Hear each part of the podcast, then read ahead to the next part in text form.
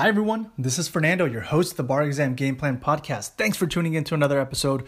Today, I wanted to cover uh, an, an essay topic, and I wanted to do a subject attack review for agency. And agency is a topic that's actually pretty straightforward. And what we really have to remember in relation to agency are four main parts. The first one is just the general defini- definition of agency.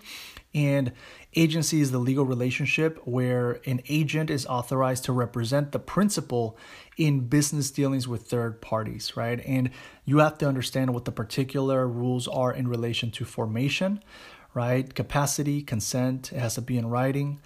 And you know, you have to look at issues related to the method of formation and that's the first main category. So how is an agent like was an agency properly formed okay? And then if the agency was properly formed the next two categories relate to the two main types of issues where you get an agency essay potentially. Because remember agency is uh, uh, it can come up in the context of these subjects right? Because they are part of the mbes but it's predominantly um, you know uh, it comes up in the essays in the context of these two uh, subjects. So either you have tort liability or respondeat superior, where basically the doctrine doctrine of respondeat superior it imputes joint and several liability to the employer principal for torts committed by the employee agent right? The agents there has to be an agency that exists there.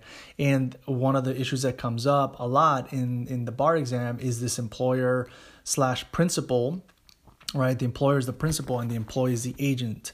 And so you know you have to look at was there assent you know in whatever the agent was doing was it benefiting the employer was there control and was it conducted within the scope of employment? These are the issues in relation to tort liability that come up in the subject of agency. And then for contract liability, that's the third section of agency.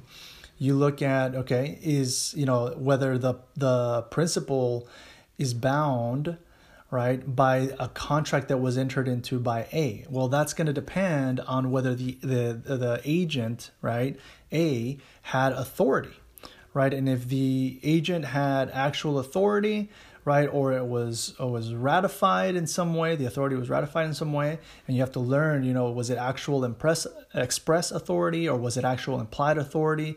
Then uh, that particular principal is going to be bound by that agreement that was entered into by the agent. So those are the issues that will potentially come up in the context of contract liability. And then the final section, you know, it's a pretty straightforward uh, subject. The final section for agency is okay, if there is a relationship, what are the duties owed by the agent to the principal? And also, what are the duties owed by the principal to the agent? And if there is any issue that comes up between them, what are the remedies? At the end of the day, we want to know what the remedies are, right? And that's ultimately what you will need to know.